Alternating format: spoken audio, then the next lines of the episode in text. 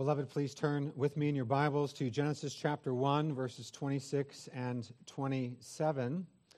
Genesis 1, 26 and 27. Uh, as you're turning there, by way of introduction, uh, in the summer months, we try to uh, do some various things uh, through the preaching, and uh, I have been wanting to preach on this subject matter for uh, some time. we have considered some of it in Sunday school over the last several months.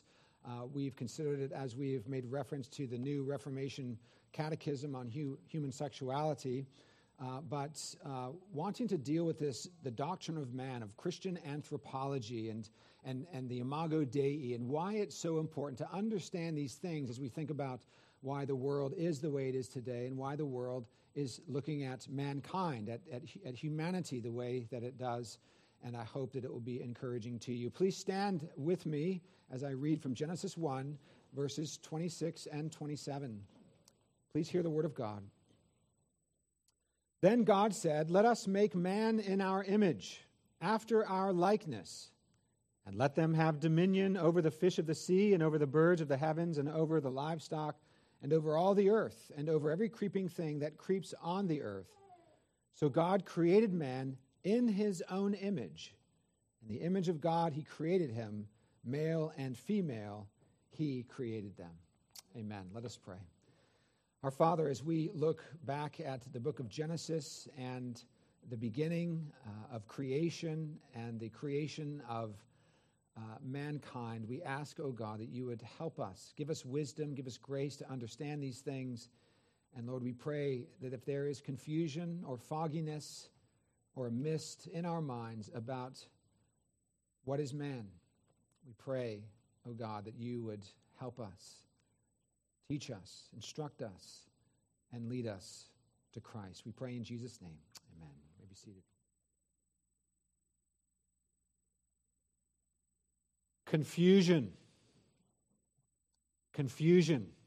It's a relevant word for our times, isn't it? The word has been defined as, quote, a lack of understanding a breakdown of order, and mistaking one thing or person for another. Confusion.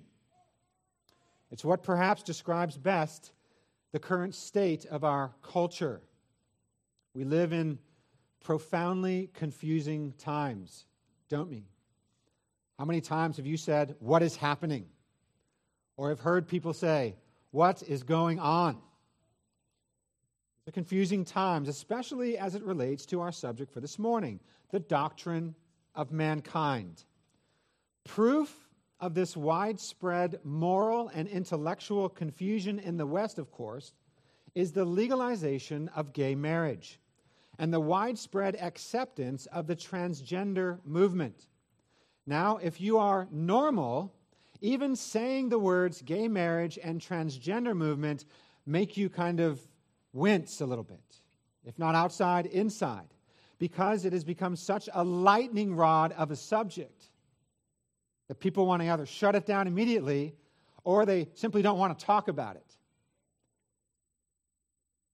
This is the case that I'm making.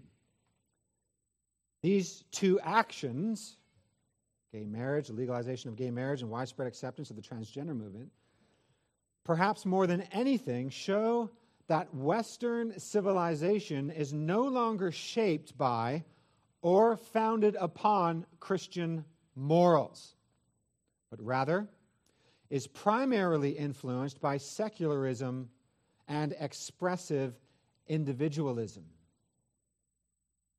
Western civilization is now post Christian. In other words, no longer is Christianity the dominant worldview in the West. It's secularism and self, rooted in a kind of radical individualism. People believe that they have their own truth, and everybody appears to be comfortable that everybody has their own version of that truth. So long as it doesn't mess with their paycheck or mess with their comfort. Because as soon as someone else's truth impinges upon your comfort, then you don't like their truth so much. And you start to doubt their truth. But until that point, everyone is allowed to have their own version of truth, and people seem to be comfortable with this. When I made trips to India in the 1990s, it was odd to me that those who were in the Hindu religion were embracing this idea that everybody could have their own version of truth, and they were okay with that. But now, this same thing is happening and has happened in the West. So we say things like, I'm glad for your truth. And I'm happy for my truth. What really matters is not what people say the truth is, but what you think the truth is. Even if what you think defies reality.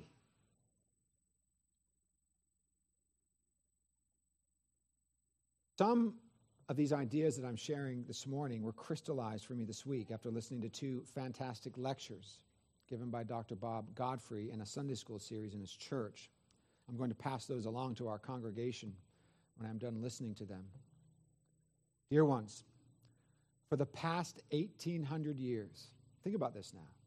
For the past 1800 years, since Constantine and the Christianizing of Rome, and then, of course, all of the West, for the past 1800 years, Western civilization, of course, including America, has existed more or less on a Christian moral foundation. Fundamental questions like what is a marriage? What is a family? What is a man? What is a woman? Were straightforward, plain, and uncontroversial to almost anyone who was asked, which proved the fact that we were still dominated by a Christian worldview, even if in some places, in some parts of the country, for instance, it was less and more other places. Now we are in a place where this has disintegrated in extraordinary ways. These questions what is a marriage, what is a family, what is a woman, what is a man were uncontroversial and straightforward to anyone who was asked. But now, college professors, Supreme Court justices, medical doctors, heads of state, and your average person on the street are reticent to answer the questions because they are afraid of the cultural backlash they might get, or are totally confused on how to answer. What was once repudiated by the general population is now celebrated in the streets and halls of power. What was once celebrated in the streets and halls of power is now repudiated. Men and women in gay marriages hold high office in the president's cabinet and staff, as well as at least two men who wear dresses and high heels to work every day. What is more surprising than the sheer fact that these things are happening in our culture is how comfortable people have become with it, not least those who profess faith in Christ. This confusion, of course, begins generally with a rejection of God as sovereign creator. This, of course, leads to a bold rejection of God's design and purpose for humanity. It begins with a rejection of God as creator. And of course, this leads to a bold rejection of God's design and purpose for humanity. Dear ones, please hear this in our post Christian age and the post Christian West, we can no longer take it for granted that our neighbors and institutions will hold a general Christian moral framework. Those days are gone. Christendom has held the dominant position in the West for 1800 years, but no longer is that the case. We have returned to pre Constantine like society. It's similar to Sodom and Gomorrah, the kinds of things that are happening, that are going on, that are being reported, that are being set forth. We are now in a time like the early Christians experienced in the book of Acts. Look at Europe, South America, and what's happened in Canada and in our own country. This is not to meant to be a discouragement, by the way. You may be thinking, thanks a lot, Pastor John. I came here to be encouraged this morning. This is not meant to be an encouragement, a discouragement. Because Christ is building his church no matter what the majority culture embraces. Christ is saving his people and building his church no matter who is president, prime, minister, king, or emperor. Whether in times of peace or in times of persecution, throughout history, Christ is building his church, and the gates of hell cannot stand against him. Amen? It doesn't matter who's in charge. Christ is building his church. Whether it's Republicans, Democrats, or independents, Christ is building his church. Whether it's this king or that king, Christ is building his church. Whether a time of peace, which we must admit is nice, it's nice to be in a time of peace. Or in a time of persecution, Christ is building his church. And Satan cannot stop him. And it's often, so often, in counterintuitive, countercultural ways that Christ is building his church. I say these things to make the point that if ever the church needed to be reminded of God's design and purpose for humanity, it is now. That's why we're spending time this morning and this evening highlighting the doctrine of man in creation this morning and the doctrine of man in salvation, which we'll focus on this evening, especially as this relates to mankind created in the image and likeness of God. So when you see these interviews online where someone walks up with a microphone and says, Can you please tell me, sir, what a woman is? and they have a hard time answering, or these interviews where they say, Can you please tell me what a man is? and they have a hard time answering, the reason is, is we have gotten away from God and His truth and His Word. And we need to return to it by God's grace. Except for the grace of God, beloved, you and I would not know how to answer those questions either except for the grace of God, we'd be running headlong into all manner of sin and rebellion against God. It's only by His grace that we can consider these things this morning by grace through faith. We are not highlighting one particular sin over another because we feel ourselves to be so righteous. Oh no, we gather here as sinners with all manner of sin we've committed in our lives. We come as those looking for God's grace and forgiveness and righteousness and seeking to know the truth and to be firm in the truth so that we can then share this truth with our family and friends and neighbors and lead them out of the confusion that the world is in. The first point this morning is this, if you're taking notes God created man and woman, not the other way around. God created man and woman, not the other way around. An elementary point, you might say? Well, not in our confused times. Not in our confused times. It's, it's good to say those kinds of things out loud in your living room with your children. God created man and woman, not the other way around. It must be highlighted and underscored that the one true and living God, by the word of his power, created the world ex nihilo, that is, out of nothing, in six days. He created the world. The world did not create him. Amen? The world did not create him. The first verse of the Bible is an important one. In the beginning, God created the heavens and the earth. In the beginning. In the beginning, God created the heavens and the earth. Some of the most eminent and well respected scientists of our day declare that the world created itself, that out of nothing and from nothing came something. How is there something, sir? Well, it came out of nothing. How can that happen, sir? I don't know. It just did. Something came from nothing? You don't believe in God? No, I don't believe in God. Where did all this come from? Nothing. This is what is claimed by some of our world's most esteemed scientists. They believe that what we see today is from a chance explosion from some odd number billions of years ago, but this is as ridiculous as it is blasphemous. Dear ones, God created the world, And on the sixth day, he made mankind the glory and crown of his creation. Boys and girls who are here today, God created the world, and on the sixth day, he made mankind the glory and crown of his creation. God created man, man didn't create God. Therefore, it is not man who decides what man is or for what purpose man exists. God is our maker. And so it is God, not man, who decides the nature and purpose of marriage.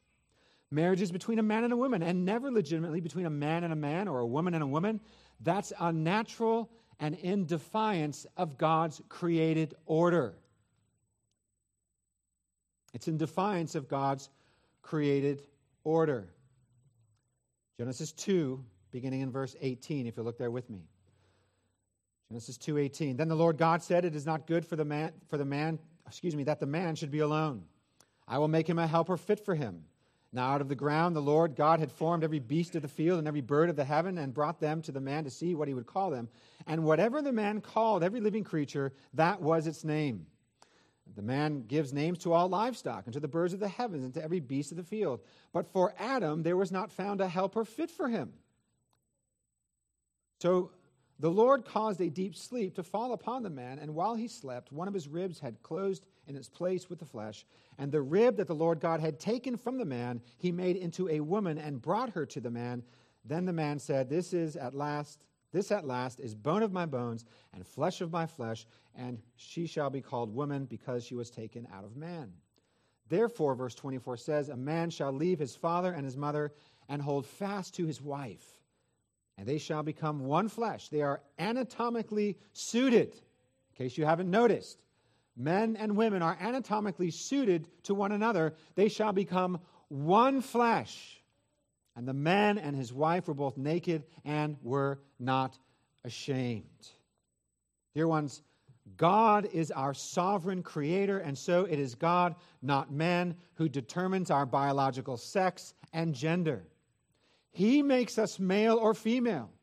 And our gender always corresponds to our biological sex. Some may be confused about this, and we have compassion for them. Some may have dysphoria on this point.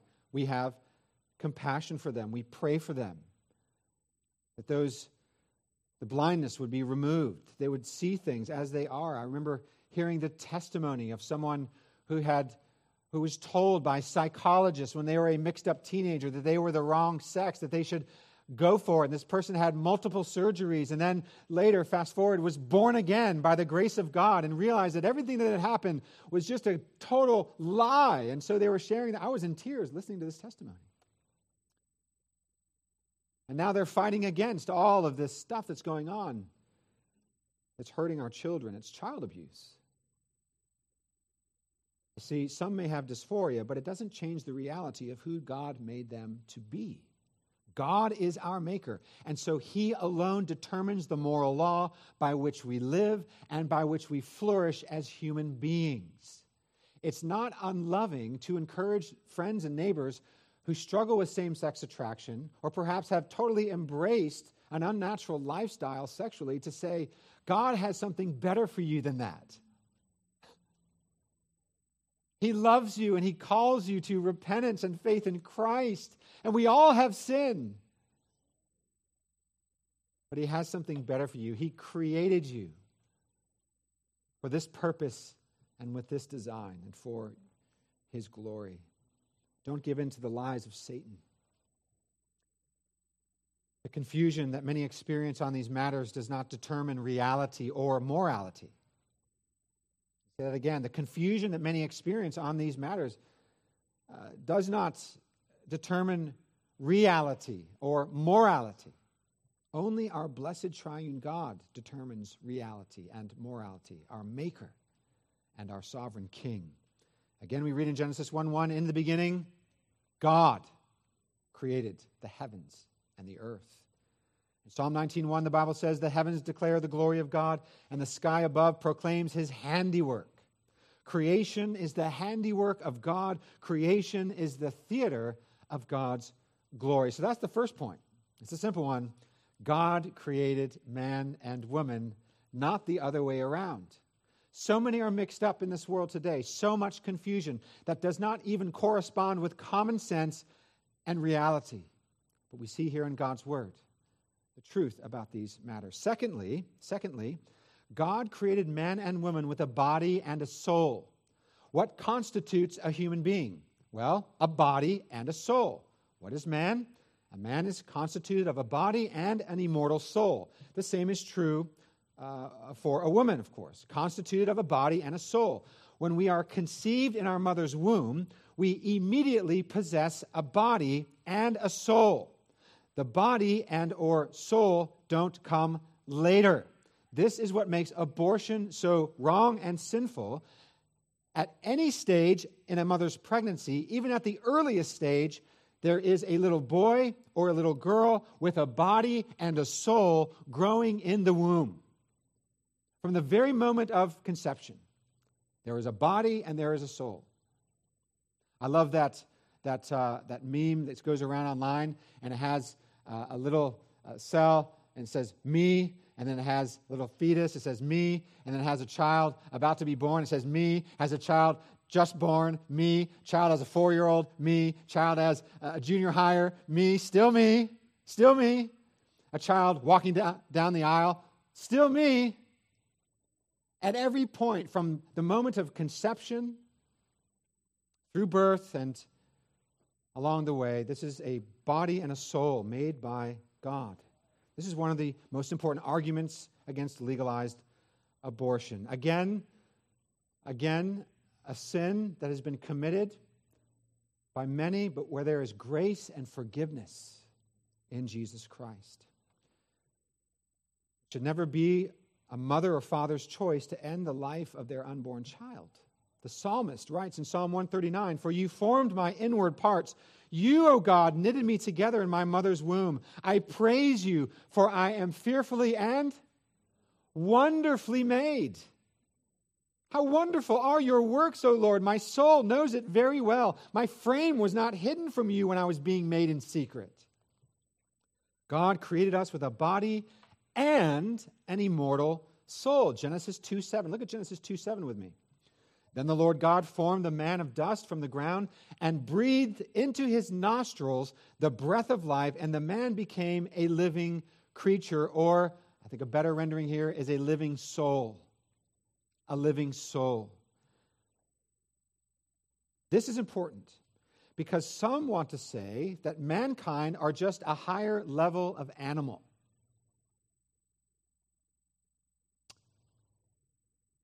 Having evolved from fish and then apes from over millions of years.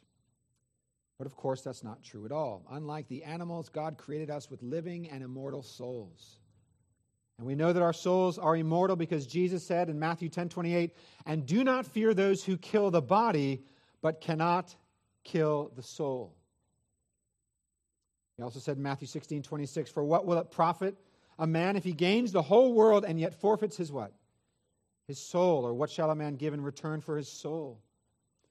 Well, first of all, it's important to state that the scripture employs the terms soul and spirit interchangeably. When it's speaking about the spirit of man, it's really speaking about the soul.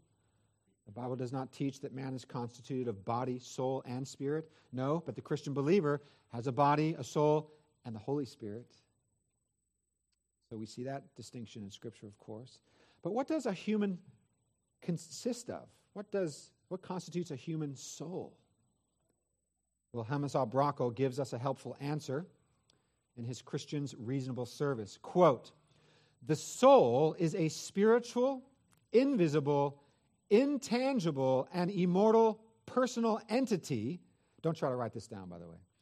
Is going to be long. The soul is a spiritual, invisible, intangible, and immortal personal entity adorned with intellect and will. It's personal because it's not like some part of some blob soul of the universe that's in all of us. It's personal. You have a soul, it's your soul and it's in union with the body, and it constitutes a human being by virtue of its inherent propensity, is inclined to be and remain united with the body. This is important because some have argued and still do argue that the goal of religion is for the soul to be set free from the body. That The body corrupts the soul. It's what many Eastern religions are focused on. This is a form of Gnosticism. God made Adam and Eve's bodies and called them very what? Good. And he created our bodies with souls. They are meant to be together and not apart. This is why at the resurrection, when Jesus returns, all the departed souls, those who are in heaven and those who are in hell, will be reunited with their bodies and stand before God at the judgment and spend eternity in heaven or in hell, both body and soul. There are many ways that scholars and theologians from the past and present describe what constitutes the, the human soul, but most will say that the human soul is constituted of intellect or rationality, intellect or rationality, and the will. Intellect and the will, and along with the will comes the affections. Remember, we are commanded to love God with all of our soul. What is especially significant about the human soul, however, is what God stamped upon it. What did God stamp upon the human soul? His image. That's the third point. God created man and woman in his image and in his likeness. Some people like to say dogs are people too, right? Dogs are people too. Uh, I believe that people think that dogs are people. Uh, because there have been times when I'm sitting on the beach and one will run up and grab my sandwich and run away, and no apologies. My dog was hungry. He's a people too. And so we shouldn't be too upset about that. Dogs are not people too because dogs do not have souls, and upon those souls stamped the likeness and image uh, of God. This year, I've had the privilege of, profound privilege of visiting lots of newborn babies with every one of these precious covenant children, including Sonny Kendall, whom I visited yesterday. They have the likeness of one or both of their parents. It's extraordinary. You walk in, you see the baby, and immediately you say, oh, that looks like mom, or that looks like that, or there's a combination. There's that likeness, that resemblance. Some people will say something like this You know, you are the spitting image of your father or your mother, the image. Well, God made us in his image. We are made in his likeness. This is why every human being has dignity and worth. Indeed, we don't need identity politics to teach us about the dignity of mankind. We have God's Word. And in God's Word, every human soul is stamped with the image of God, and we are made in His likeness. Again, Genesis 1 26 through 28. Then God said, Let us make man in our image, after our likeness, and let them have dominion over the fish of the sea, and over the birds of the heavens, and over the livestock, and over the earth, and over every creeping thing that creeps on the earth. Verse 27 So God created man in his own image. In the image of God, he created him.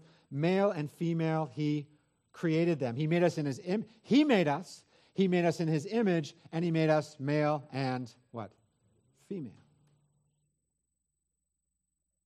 This is why this catechism that we handed out a few weeks ago is so vital for the church today. Because it walks through these basic fundamental truths of God as creator, of we as his creation, of the image of God stamped upon us, of the difference between male and female. Our age is a confused one, particularly surrounding human sexuality and we need to be brought back to the truth of God's word. 1 Corinthians 11 7 states that man is the image and glory of God.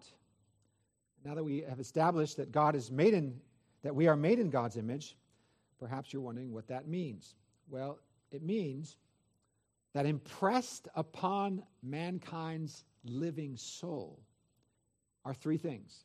Number one, knowledge wisdom, knowledge and wisdom in the intellect. That's number one.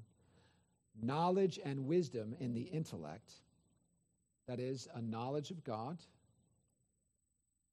That sensus divinitatis that Calvin talks about, that, that, that knowledge, it's why, it's why people, it's why atheists start praying in the foxhole when bullets are going over their head. Wow, I thought you didn't believe in God. I do now. It's why people tend to cry out to God in challenging times, even if they're not walking with Him. Because we have that sense that we are created with, that sense of the divine. So we have that knowledge impressed upon our souls. In Adam and Eve, of course, this was a perfect knowledge and a perfect wisdom that led them to know, worship, and serve God perfectly in the garden. Secondly, stamped upon our soul is a holy and righteous will. In Adam and Eve, of course, before the fall, this perfect will led them to love and obey God in perfect conformity to God's will. And thirdly, there are perfectly ordered affections perfectly ordered affections. Our big problem as sinners is that our affections are all disordered, our loves are disordered. But stamped with the image of God in the garden before the fall, Adam and Eve had a perfectly ordered affections. As one theologian comments, quote, all desires were Godward in order to continually enjoy him and toward the performance of his will. Of course, with this image or resemblance of God impressed upon the soul of man, man would serve God with his entire body. Every part of man's body in the pre fall garden was given as instruments of righteousness. Both body and soul were designed to give glory to God and to flourish in God's purpose. Finally, the consequences of being made in the image of God was to exercise dominion, dominion over God's creation, that is, to work it and to keep it. So, in the very fabric of the created order, we see that man was created by God to marry, to worship, and to work. And when you compromise or corrupt any or all of these pillars of the created order marriage and family, worship and Sabbath, and work you invite the destruction of a society. Think about it, dear ones. What God has, has designed for his creation, for creational order, is being totally disordered and undone in Western civilization today.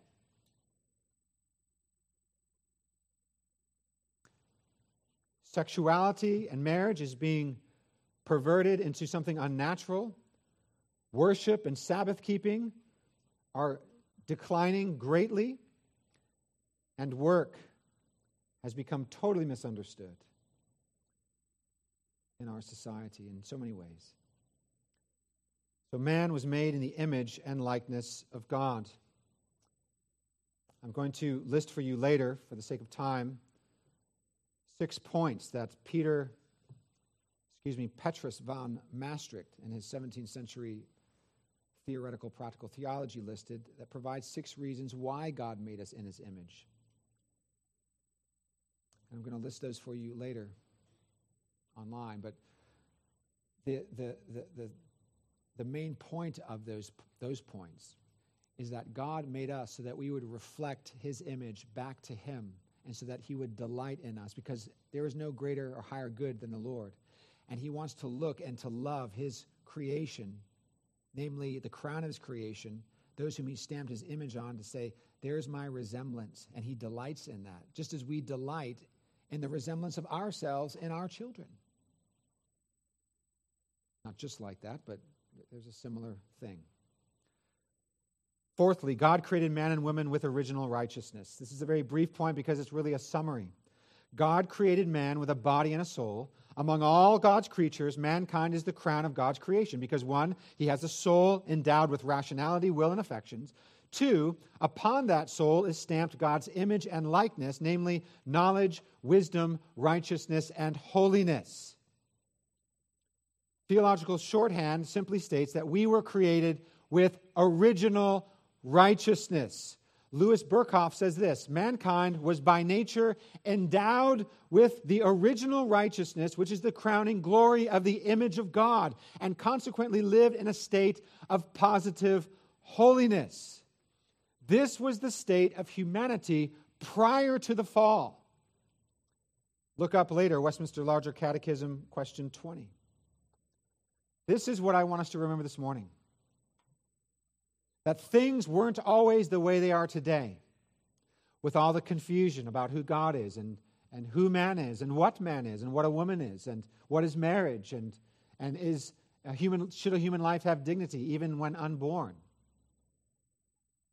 things weren't always the way that they are today.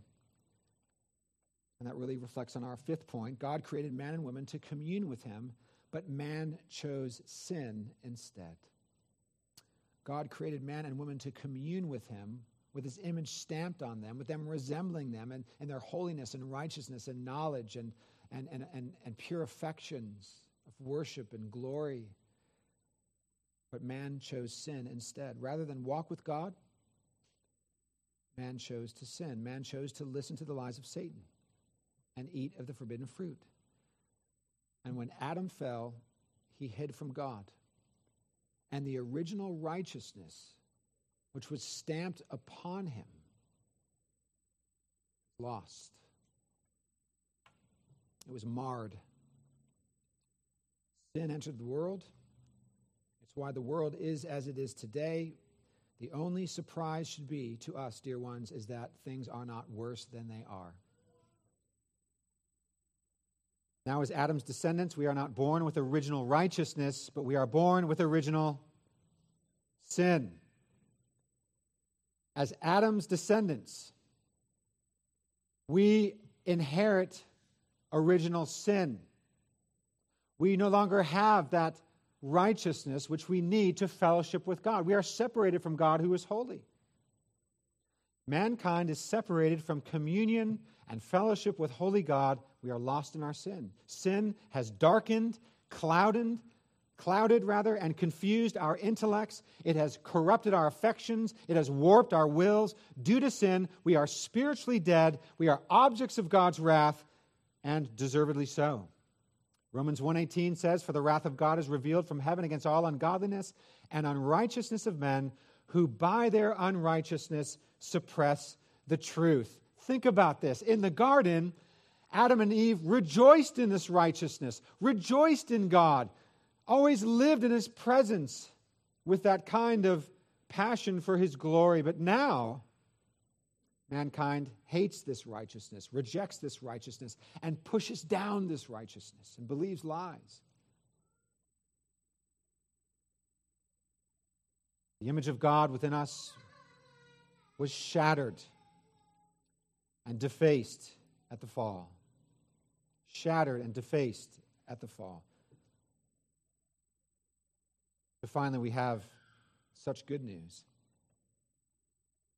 God sent his son, the second Adam, the righteous one, the perfect image of God to save sinners, to save sinners like you and me from the power and condemnation of our sins, from the dominion of sin.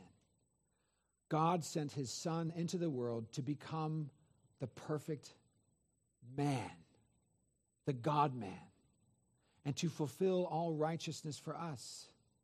He was supernaturally conceived in the womb of the Virgin Mary, and thus born not of ordinary generation, not with, therefore, original sin like us, but with original righteousness.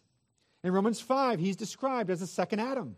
The first Adam failed to keep God's law and was cast out of paradise and away from fellowship with God, and we've been there since. The second Adam, Jesus, succeeded in keeping God's law his whole life, and by grace through faith, brings us back into paradise and to fellowship with God. He does this not with a wave of the wand, but with the shedding of his precious, righteous, innocent blood on the cross for our sins, for our debts, for our unrighteousness.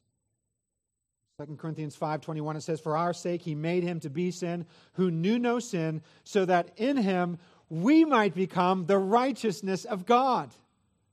Please hear this dear ones. Christ, the righteous one, fully God and fully man with a human soul and thus the perfect image of God fulfilled all the requirements of God's law for you and for me, and then paid the debt of our sins with his sacrifice on the cross, satisfying God's justice in full.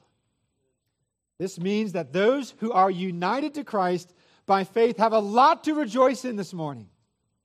This means that those who are united to Christ by faith, who believe in him, are fully not partially, not mostly, but fully pardoned of all of your sins, and you are robed in the very righteousness of Jesus Christ. That righteousness that was lost, and that righteousness that has been given to us as a gift. Our sin on Christ, Christ's righteousness to us.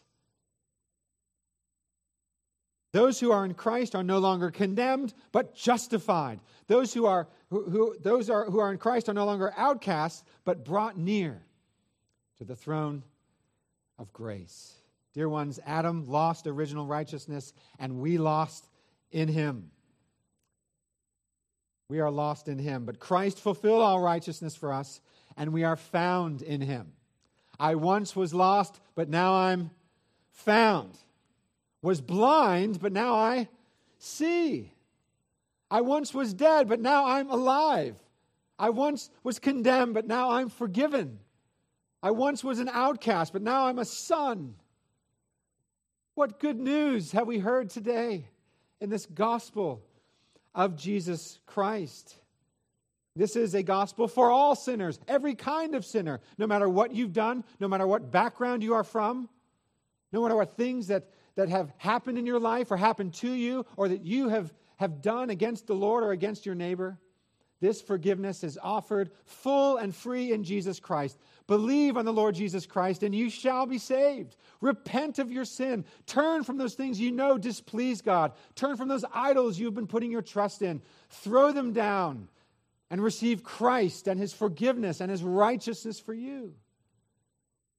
It's for all sinners who would by grace believe upon him. I urge you to believe upon him now. Christ fulfilled all righteousness for us, and we are found in him. And we stand before him not having a righteousness of our own that comes from the law, but a righteousness that is ours by grace through faith in Jesus. Philippians chapter 3. Dear ones, the world is very confused right now about the nature and purpose of mankind. But as we turn back to the pages of Genesis and to other portions of God's Word, we see God, the Creator's design and purpose for mankind and the salvation that is accomplished in His precious Son, our Savior, the Lord Jesus Christ.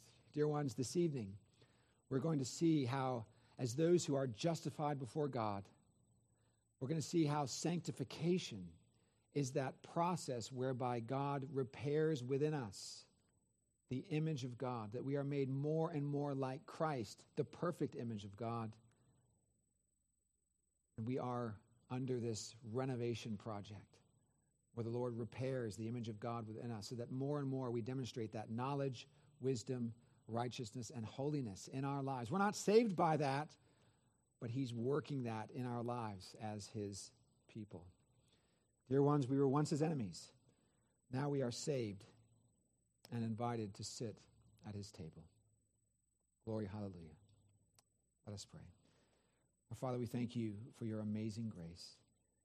And we ask, O oh Lord, that you would feed us now upon the bread and the wine as we trust and abide in Christ alone, the perfect man, the perfect Savior, the perfect image of God for our salvation. We pray in Jesus' name.